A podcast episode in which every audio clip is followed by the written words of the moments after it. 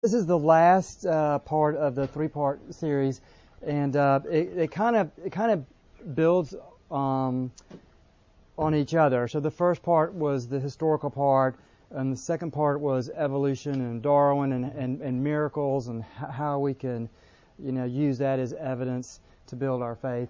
And then this is the the last the last part, um, and it's I don't have Cam's slide up here, but um, you know, all all of this is uh, in honor of uh, Cam, who, you know, passed passed away.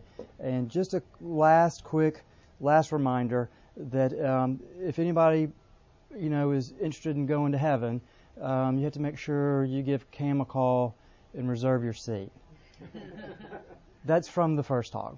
So if you, if you, want to listen to the first talk, it'll make more sense to you. Um, so, and I am so glad that Farrell is here you know, I had uh, who was it from UAB who was here last time, and he helped me too. So we gave this talk. This talk was initially given to the high school students um, in honor of Cameron too and Lauren, so that if there was anything that we could do to help him and his ministry reach the high school students. So this was initially, uh, you know, for them, and we gave the series. Um, I've kind of upgraded the version for the adults a little bit. But this was one of the slides that, that we um, showed them. And, um, and God, God or man-made. And this is a heart. Um, and so if you guys don't mind ask, uh, me asking you, what would y'all say? Is this God or man-made? I mean, you could argue it's God because God made us and we made it. But um, that is, and so what is this one? God or God or man-made? And so then you could back up a little bit and take it one step further. And the high school students really did, once they got over the, the nervousness, um, when I asked them, how would you describe this heart? And you guys, you know, don't be shy. Just, there's no wrong answer. Just throw out a couple of adjectives. Cold, yeah. Cold is good. Mechanical. Mechanical. Ugh. Rigid. You guys are so good. Okay, so then let's, now how would you describe this? Oh my gosh. You get the prize there. What did he say? Flesh. Flesh. Flesh. And in the whole the whole um, series, we've been talking about, you know, how do you find science in Scripture, and how does Scripture support science? And and without even knowing it, Frank pulled out a piece of Scripture uh, as we're talking about science, and so they go hand in hand. And when we go back to the very first part of the talk, it, we shouldn't be sort of like, you know, awed by that because God wrote the book of nature. You know, He created our bodies. He's given us the ability to reason. Um, and so as we, as we read His scripture and we, we discover His world, uh, then that together makes our faith stronger. And, and He kind of knows that. So it's a pretty, it's a pretty masterful plan because as we use our reason that He gave us to discover His world, to, to discover our bodies, and Farrell's here to tell you we're discovering our bodies there's so much we don't know. Uh, that all that together makes our faith stronger. And so it's just a circular wheel. And so Frank gets the A for the day because this is John. in the beginning was the Word, and the Word was God, and the Word was God. The same was in the beginning with God. All things were made by Him, and without Him was not anything that was made. In Him was life, and the life was the light of men. And the Word was made flesh.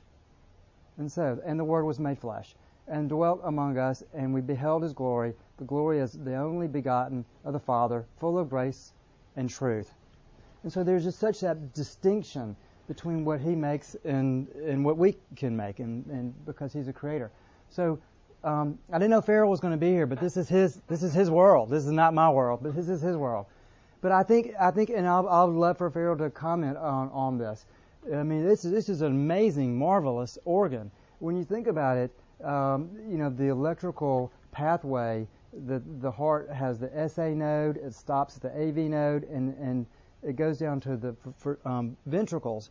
And when you think about, you know, uh, this is the histology part of it, and then when you think about, you know, pretty much everything we make, you know, oh god, cell phone crash, you know, got to recharge cell phone, computer died, um, got to change the light bulb. Everything we create just seems to have to have you know, something either electrical or battery or something there. But yet this creation is is just totally totally different. Um, in under a minute, your heart can pump blood to every cell in your body, and over the course of a day, about 100,000 heartbeats shuttle 2,000 gallons of oxygen-rich blood through vessels that link together the cells of our organs and body parts. That's a hefty job for a fist size, though weighing only 11 ounces on average. Because the heart is its own electrical impulse, it can continue to beat uh, even when separated from the body as long as it has an adequate supply of oxygen. Um, this talks about more of the parts of the uh, heart, and uh, which we won't go into all that. And, and Farrell can attest to how amazing that organ is. But we have to touch on some of the details of each one of these organs that we're going to cover. Because if we don't touch on some of the details, um, you can't really appreciate how amazing, uh, you know, the, the, creation of each one of those organs. Um, so they pass through a region specialized cardiac muscle tissue and a relay point. Here the impulses are delayed for about 0.1 second before spreading to, to the walls of the ventricle. So the the blood comes up to the um, atrium, they fill, and then it, it, has to be so coordinated because then they have to constrict, and the body the blood has to go into the ventricles, and then it just all has to just work like a well-oiled machine. You hope, unless there's some some pathology there. So what about what about this? What would you guys say? This is a dialysis machine. You know, again, you could say it's, you know, it's man-made.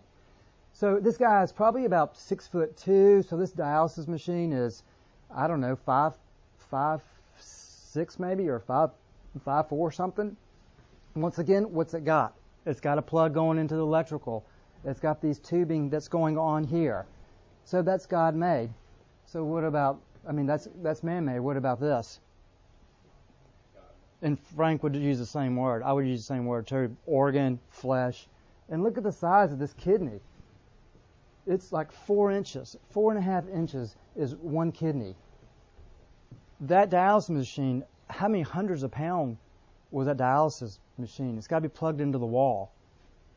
And that whole machine that we've created, this is a four four and a half inches. This is one kidney what we've designed that whole machine can do. And, and, and people can't stay on dialysis, you know, for forever. So this each kidney is about four four and a half inches long. Each kidney weighs approximately four to six ounces. And we're talking a hundred, a hundred pounds of a dialysis machine. The kidneys have a higher blood flow, than even the brain, liver, or heart. The kidneys reabsorb and redistribute 99% of the blood volume, and only 0.1% of the blood filtered becomes urine. So it's got to filter all that blood, and only 0.1% becomes um, is urine. The volume of urine excreted daily varies from uh, 1,000 to 2,000 mLs. The kidneys perform life-sustaining job of filtering and returning to the bloodstream about 200 quarts of fluid every 24 hours. About two quarts are removed from the body in the form of urine, and about 198 quarts are recovered. Uh, your kidneys receive about 120 pints of blood, you know, per hour. Each kidney is made up of one to two million nephrons. So eh, we could we could talk about it's four and a half inches compared to a dialysis machine. What what really is going on inside the kidney? It's got two million nephrons, and we we um, have made this um, you know just meager attempt at, at trying to uh, create a nephron. Um, the kidneys also change blood pressure. They're responsible for making red blood cells and they're responsible for making uh, vitamin D along with other things. You know, what a crucial organ there. This is a cross section of a kidney. This is one nephron, so don't forget there's two million of those in one kidney. This is uh, the, the top part of the uh, nephron called a glomeruli. More of a histology sh- shot there. And so within one nephron, so there's two million nephrons. Within one nephron, um, this is the descending loop um, this is the uh, the distal loop, the proximal, and each part is specific for a um, uh, for its own function. This is where sodium gets reabsorbed, where um, water. Over here is where um, calcium, um, potassium plays a big role. So people who are on diuretics and spill cas- uh, spill potassium, and so very very com- complex and, and complicated. So what about our eyes? 2020 vision. So this was in the Birmingham News, uh, pursuing a vision. So it's taken 20 years. I mean, this is pretty humbling, and, and, and I'm not knocking it or anything. Uh, but you know, people who, who can't see, it's it's um, sad. But it's taken us 20 years and 200 million dollars to to make a bionic eye. And then it says so that doesn't make quite sense in that one sentence, does it? So it's 20 years, 200 million dollars. Bionic eyes restores limited eyesight to the blind. I mean, when I think of bionic, I think of that movie when we, that show when we were growing up. Yeah. You know, but it's a bionic restores limited eyesight. So how how can we use the word bionic there? And so you have to implant this thing into your socket. You have to wear this pack over here, and then it, the visual comes in. It goes back to the camera, and then it gets relayed up to the brain. This is what you see, because this is what we're capable of making, like a computer. It's like like an Alabama and Auburn Auburn uh, football game. It's this dot matrix. And then when you read up here in this paragraph, it says that um, it can make a big difference for patients to be able to, for instance, climb sidewalks or get through doors without aid of a cane. I mean, for somebody that that's that's amazing. But when you think about 20 years and 200 million dollars, wow, and all the different all the different eyes out there. Um, so like like the heart, like the kidney, like the eye, uh, you've got a pupil, you've got a lens, you've got a cornea, you've got a conjunctiva, you've got this optic nerve, you've got all these blood vessels. So the human eye can distinguish between 500 shades of gray and can detect over 10 million colors. And we've created something that cost $20 million, 20 years, and you can walk through a door. I mean, that's, you know, if that's not evidence to believe that God created our bodies, I don't know. The cornea is the only part of the human body that has no blood supply. The average adult blinks at 10 to 20 times per minute with an average of 4 billion, uh, was it 200 million blinks a year. You'll be shocked to know that the human eye is composed of around 2 million working parts. 2 million working parts in the eye and 12 million photoreceptors. Half of our brain is always busy in analyzing data received from eyes and monitoring the eyes. Human eyes can process around 36,000 bits of data every hour. The optic nerve consists of 1 billion fibers. Uh, the human eye can see a lit candle from around 14 miles away. And so then we even use that information and we go back and tie, tie it into the evolution topic. And you know, uh, Darwin was pretty, as we mentioned before, he was pretty humble. I mean, he made some of these discoveries, but he wasn't out there, you know, uh, promoting it like it like it was. You know, there were others that took that ball and created this topic of evolution and made it some something much greater than it really is. So even so, what did Darwin say? Even Darwin said he was stumped by the human eye. He admitted that the eye, so powerful and intricate, left him scratching his head, so to speak. Darwin declared, and this is quote, to suppose that the eye, with its, all its inimitable contrivances for adjusting the focus to different distances, for admitting different amounts of light, and for the correction of spherical and chromatic aberration, could have been formed by natural selection seems, I freely confess, absurd in the highest degree. And that's Origin of Species, chapter um, 6. So last, we could go on and on with this human body. I mean, it just gets more and more, you know, uh, uh, amazing. And so this is a picture of a prosthesis. And, and again, you know, for those folks that have accidents or, or born with disabilities, you know, this is wonderful that we can at least give them some hope and, and they can exercise or have a normal life. But look look at this. And we go through the same exercise. You know, how would you describe that? We get we get the same sort of thing: mechanical, cold, and and when you when you look at that, and then you look at something like this. This is a cross section of a leg. Look how amazingly complicated and, and intricate it is. You've got all these muscle groups. You've got two bones.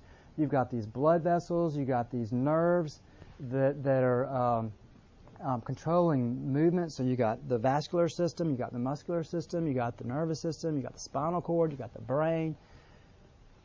and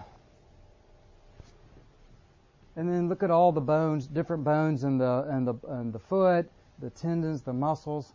And then, you know, we, we when we think about this, we have to go to one of the most famous quotes in Scripture you know Matthew, and how how uh, how appropriate is uh, for this you know scripture when we're talking uh, about um, you know the musculoskeletal system. Come to me, all you who are weary and burdened, and I will give you rest. Take my yoke upon you and learn from me, for I am gentle and humble in heart, and you will find rest for your souls. For my yoke is easy and my burden is light. So the the ear, even pretty, you know, more amazing. Um, actually, this is this is I may skip over the ear because it's last and because of time, but this is one picture, one slide on uh, uh, a baseball slide. And so even if you guys aren't baseball fans, one day this summer there'll be five bazillion baseball games on. Um, turn on a game and just for a minute watch uh, a pitcher and the batter. And, and don't look at it, you know, who cares about who's playing, who cares about the score, but just when you think about this slide, think about a pitcher and uh, and the batter for me, from a spiritual standpoint. Like, why am I going to watch baseball from a spiritual standpoint? But but definitely do that for me, and look at it from a, the anatomy angle. A major league a major league pitcher can throw a baseball up to 95 miles per hour. Some can move it even faster. At this speed, it ta- at this speed, it takes about four tenths of a second for the ball to travel the 60 feet 6 inches from the pitcher's mound to home plate. By the time the ball has traveled a dozen feet from the pitcher's mound, the batter has a good visual fix on it. In a thought process much too quick for deliberation, he has decided whether or not the pitch is a fastball, curveball, slider, knuckleball, screwball, or whatever. Yet a good deal of data has gone into this instantaneous and nonverbal decision. During the entire middle portion of the pitch, the batter must time the ball and decide where to swing. If the batter decides to swing, he must start when the ball is approximately 25 to 30 feet in front of the plate. The ball will arrive at the plate about 250th thousand seconds of a thousandths of a second later, about the limit of a human reaction time. The bat must make contact with the ball within even smaller time range, a few thousandths of a second er, error, and timing will result in a foul ball. Position is important too. Hitting the ball only a few millimeters too high or too low results in a fly ball or a grounder. Exactly how humans are able to estimate the expected position of a quickly moving ball is unknown. And so, you know, I'm not going to go into the, the ear.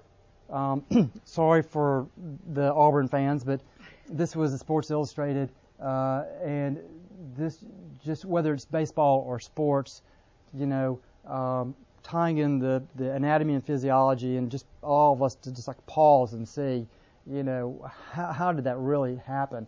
Um, this is Kevin Norwood, and this is not like a, you know, some sort of, uh, I don't know if you guys remember this, but um, he truly was that high, uh, going over these these players. He's what five? He's what almost six six feet, and so you look at that and you go, wow, you know, how did how did how did he clear that? What does it take to do that?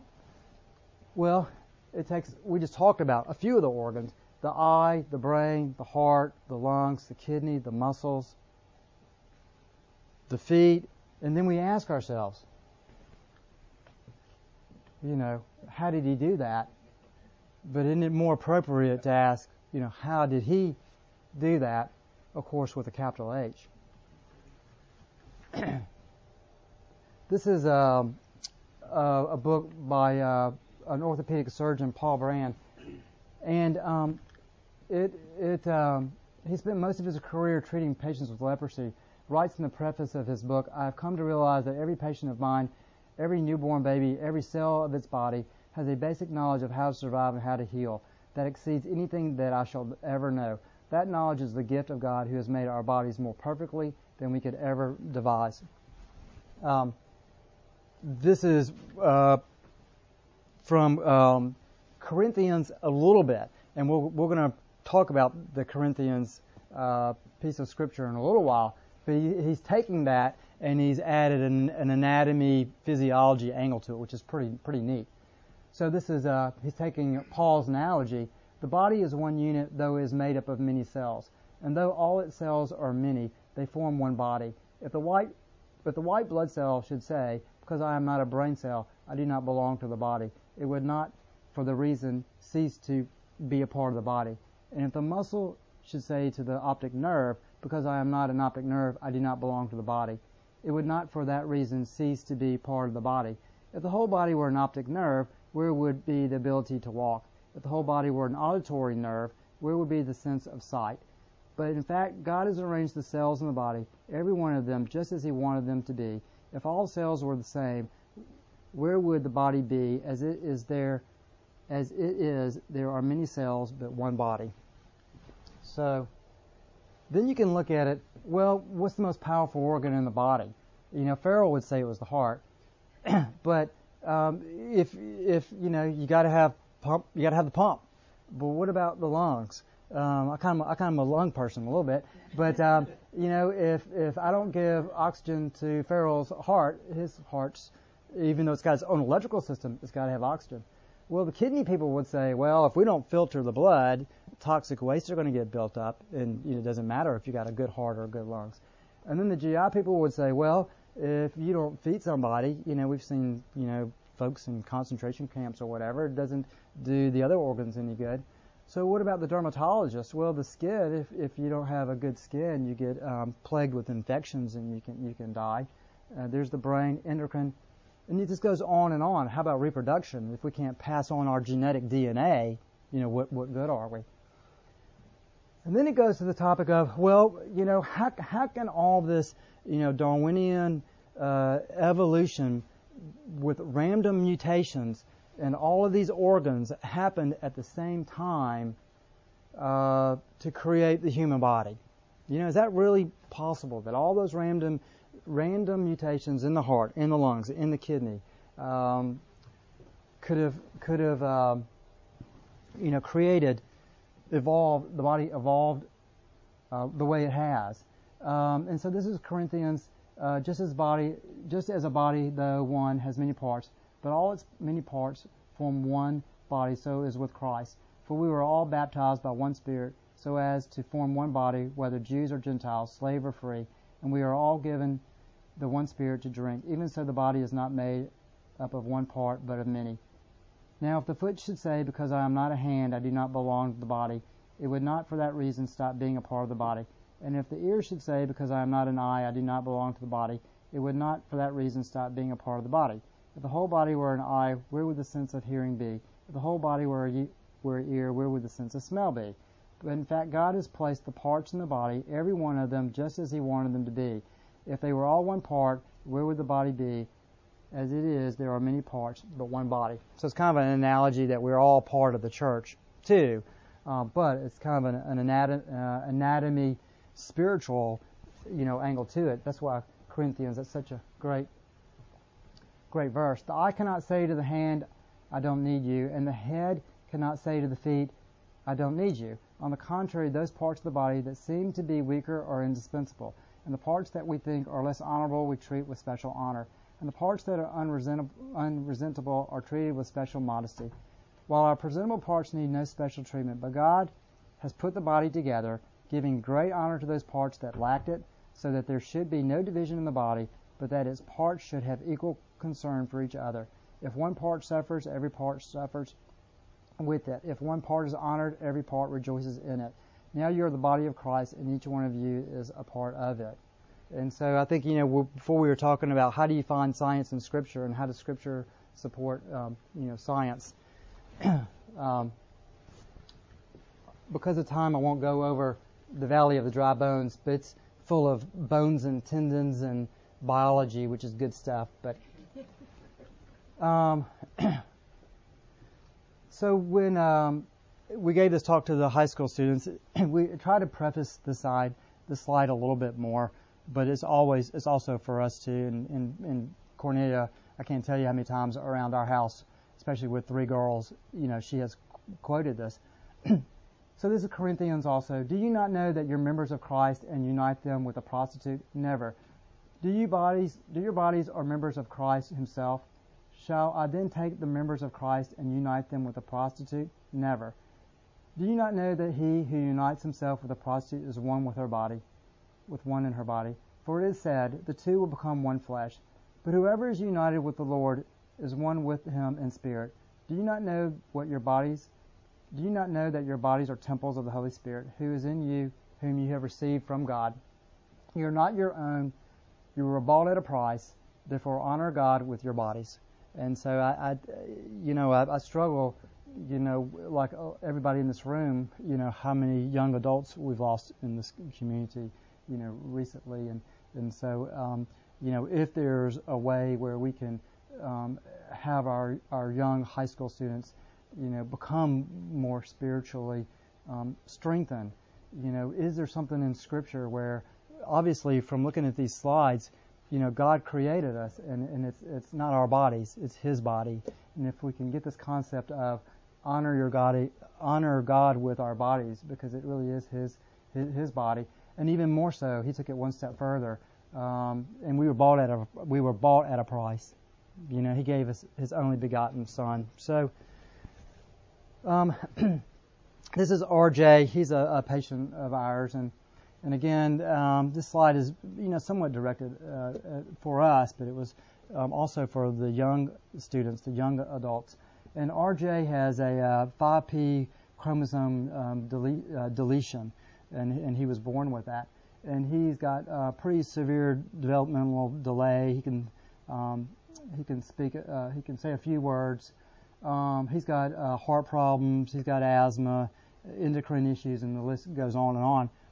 And the last time I saw him, I walked into the room, and typically you guys have been there before, just on the other side. You go, you knock, and you go into a room, and you say the first thing you say is, "Okay, how are things going?" And um, this day, um, his mom said, um, so when I said, you know, how's how's RJ doing? And his his mom looked up with just it's this incredible uh, peaceful look, and she said, um, RJ is doing the best with what God has given him. and um, you know, to be honest with you, I really, I really uh, uh, paused because it was just one of those kind of kind of moments where she said it in such a way where she was she was okay with it. You know, this this is she's had him. He's 16 years old and she loves him dearly, and it's God's body, and and he's doing the best with what God has given him. And so, um, as I thought later that day, um, you know, once again, how's RJ doing? RJ does the best with what God has given him. And so I, I, it's a lesson that, that I've learned, and Farrell is here, and you don't have to be in, in medicine to, to not realize that every day we hopefully will learn something new from somebody to help um, us grow spiritually. Um, but um, especially for the young adults, but for us, you know, too, are we doing the best with what God has given us?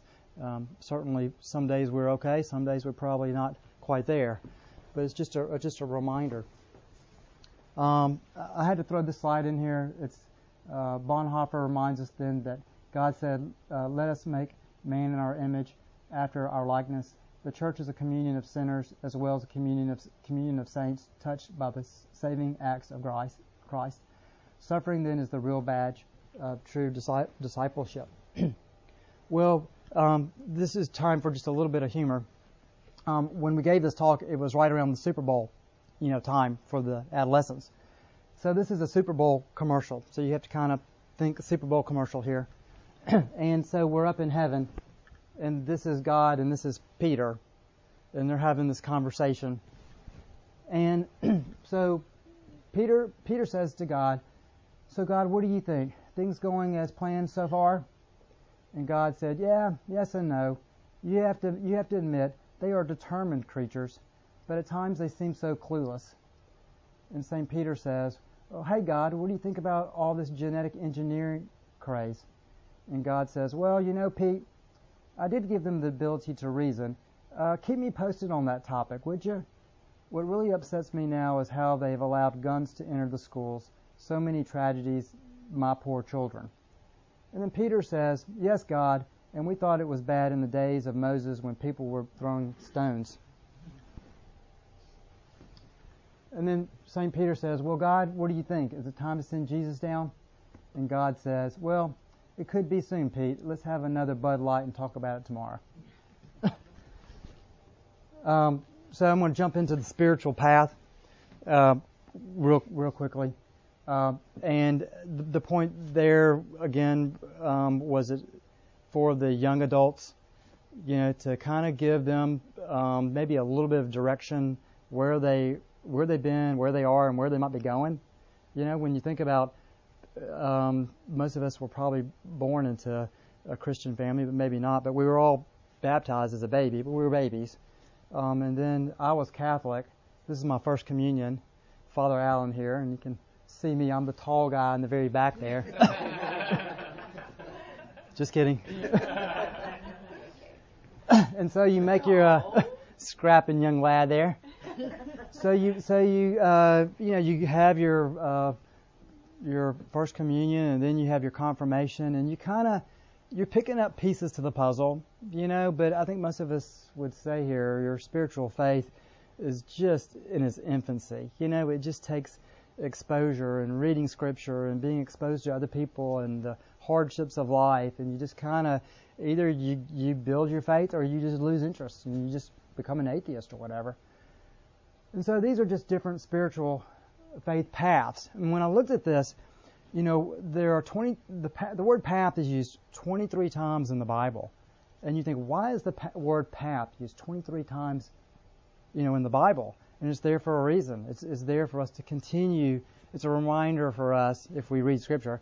It's a reminder there because it's there to say, stay on track, stay on the path, stay on the path. You know, so many things that can help us get off the path.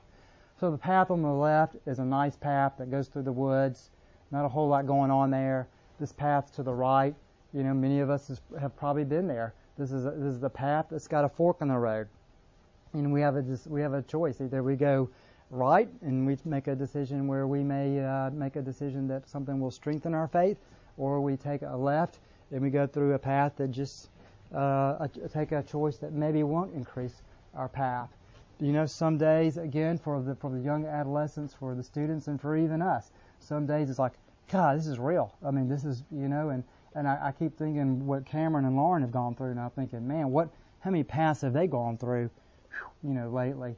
Uh, the path on the left, nice concrete path, solid, secure foundation, all the lights that are around this path, well, well lit. You know, you gotta like being on that path. Uh, that's a strong path of, of, of spiritual faith. But then, how many folks have been on this path to the right? Snow on the ground, you can't see the path. There's ice in the trees. It looks cold. It looks scary. You know, pretty fe- pretty um, fearful. You know, how do you go through times when you're like this and to get back on that path? Sometimes um, it takes other people, and certainly that's what Scripture is there for. Some sometimes the path can be just a bunch of little pieces of a puzzle, but you put this piece and this piece and that piece together, and your faith gets stronger and stronger.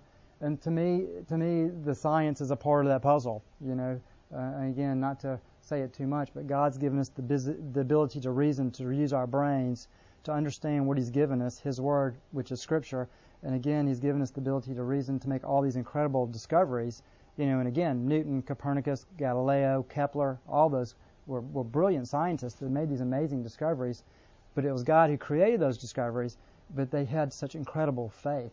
And so those two together make our faith stronger. How about the path on the right where the gates the gates closed? You know, there can't be a God. God wouldn't let that happen, or God wouldn't there wouldn't be a God. There's days where there's uh, light shining on the path from uh, up above, and I thought this path was caught my attention.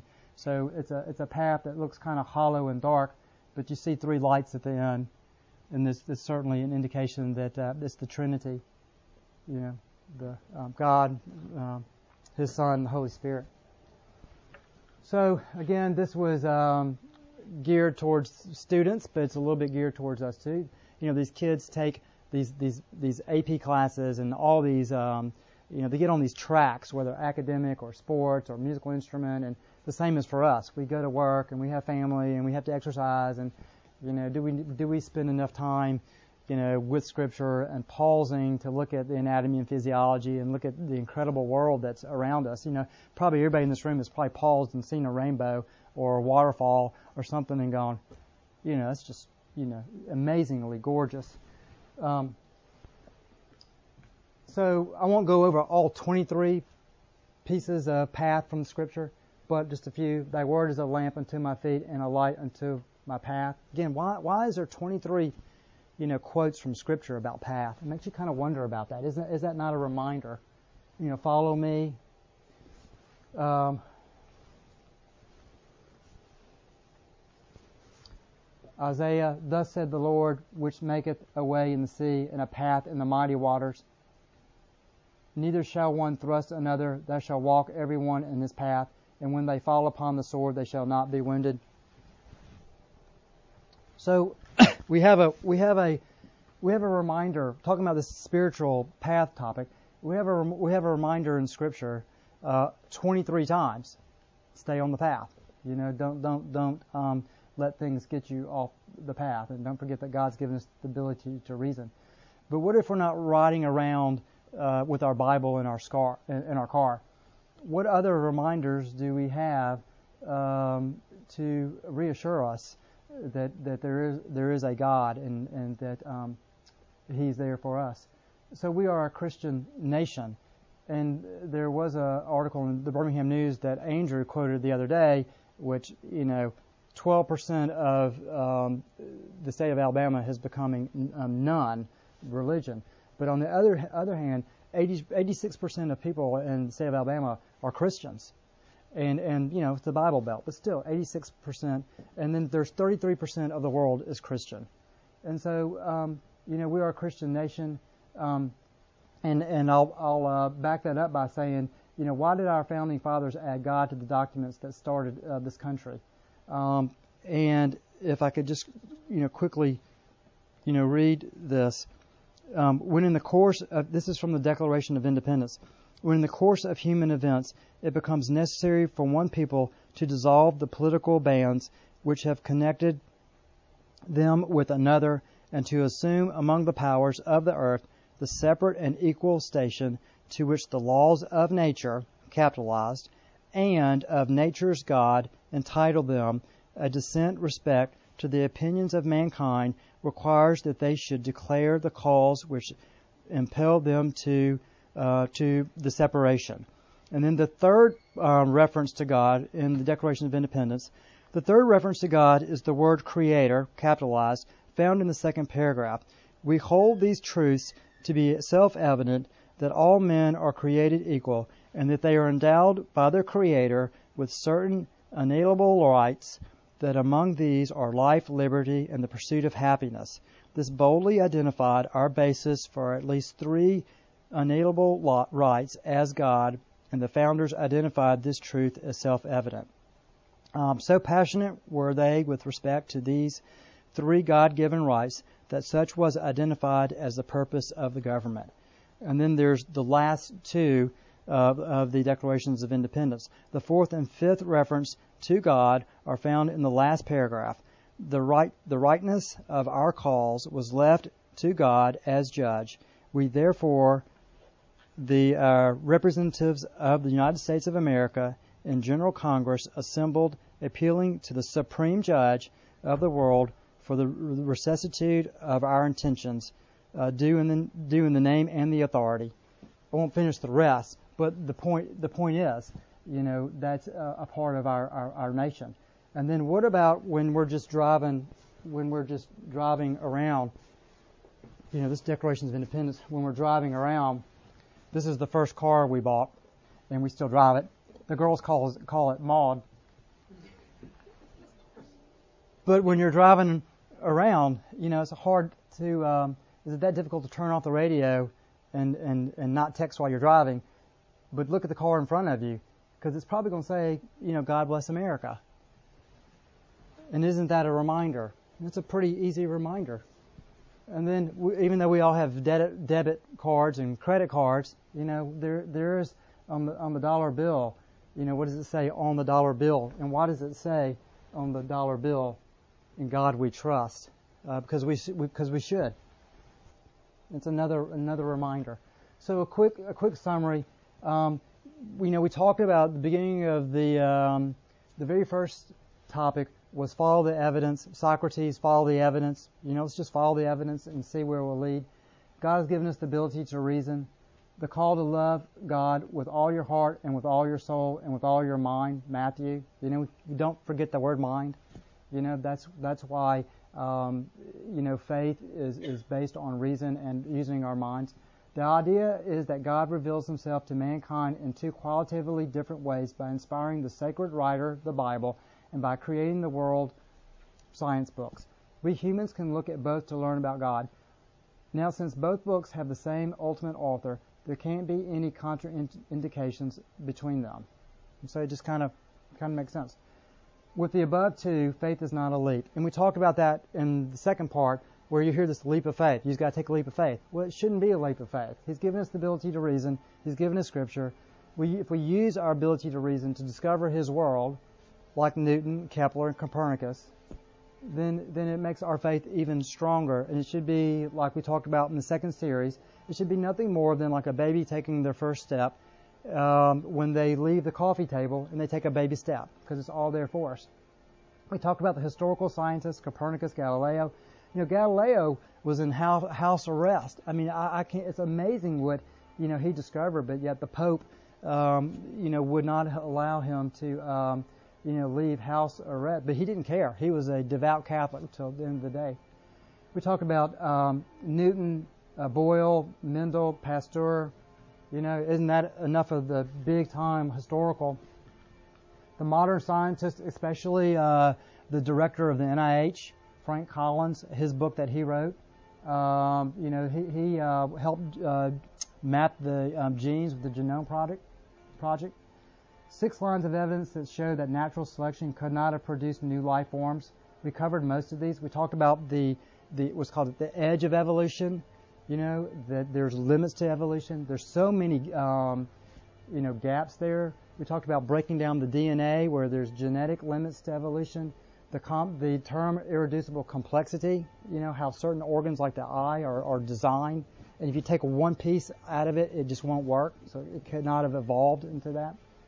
Uh, the the lack of transitional forms. You know, when you think about you know taking a a, a mold or whatever, a slime, and to, to a human being, how many amazingly transitional forms you had to go to a repti- reptile, to a mammal, to a human being, and there's no evidence for any of those transition transitional forms. The fossil record doesn't doesn't show that. Evolution, God's plan, scientific basis uh, for miracles.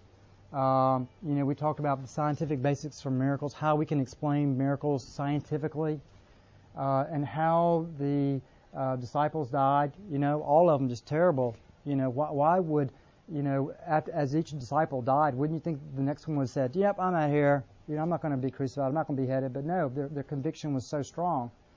Um, we talked about the world being Christian, but how much more work is being done? You know, not only here at the Advent, but but Africa was was so exciting in Africa is, is is the increase in Christianity in Africa is like up 22 percent.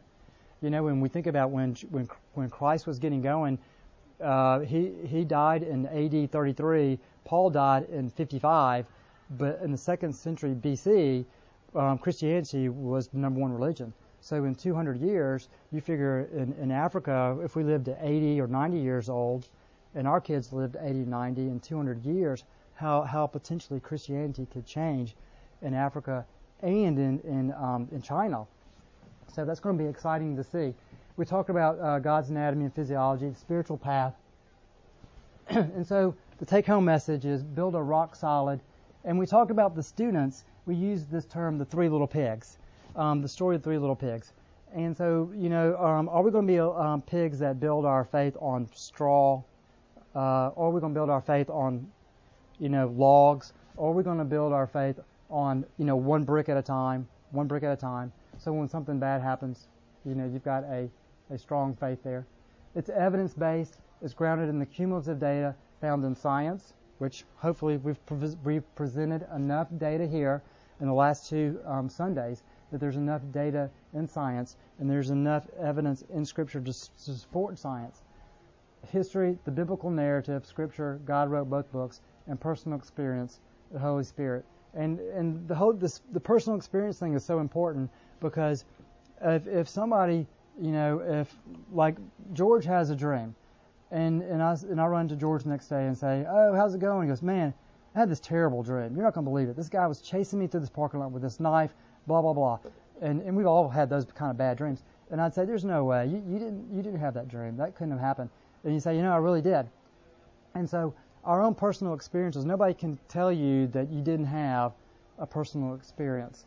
and and to uh, a testament, you know, to that was uh, one last quick story, um, and I'll just talk about one of these. we were at a, uh, a meeting, a medical meeting uh, recently, and um, it was a two Friday Saturday meeting, and we were there. And Friday afternoon after the meeting, we were asked to come to the to the dinner, and so Cornelia, so we went to the dinner, and there were 13 the um, there were 13 speakers at the lecture of the whole weekend, and so uh, the 13 speakers were there, and and uh, from the NIH, from England, from Australia, and Farrell's been to these these meetings, and so we were sitting at this um, table, and um, there was a fellow from um, England across from us, and next to him was another professor's wife, and so you know we started talking about how many kids do you have, and you know that type of talk, and he said, yeah, I've got a 18 month old little boy, and and he's he's wonderful. He's got he's got um, some significant developmental delays, but he's just he's just wonderful. And then he he went on to uh, say that his um, he took his wife to the hospital. She was pregnant. Um, she started bleeding. Um, things just were not going right. and the the OB um, said, "I think you're going to lose your wife, and there's a good chance you're going to lose your child."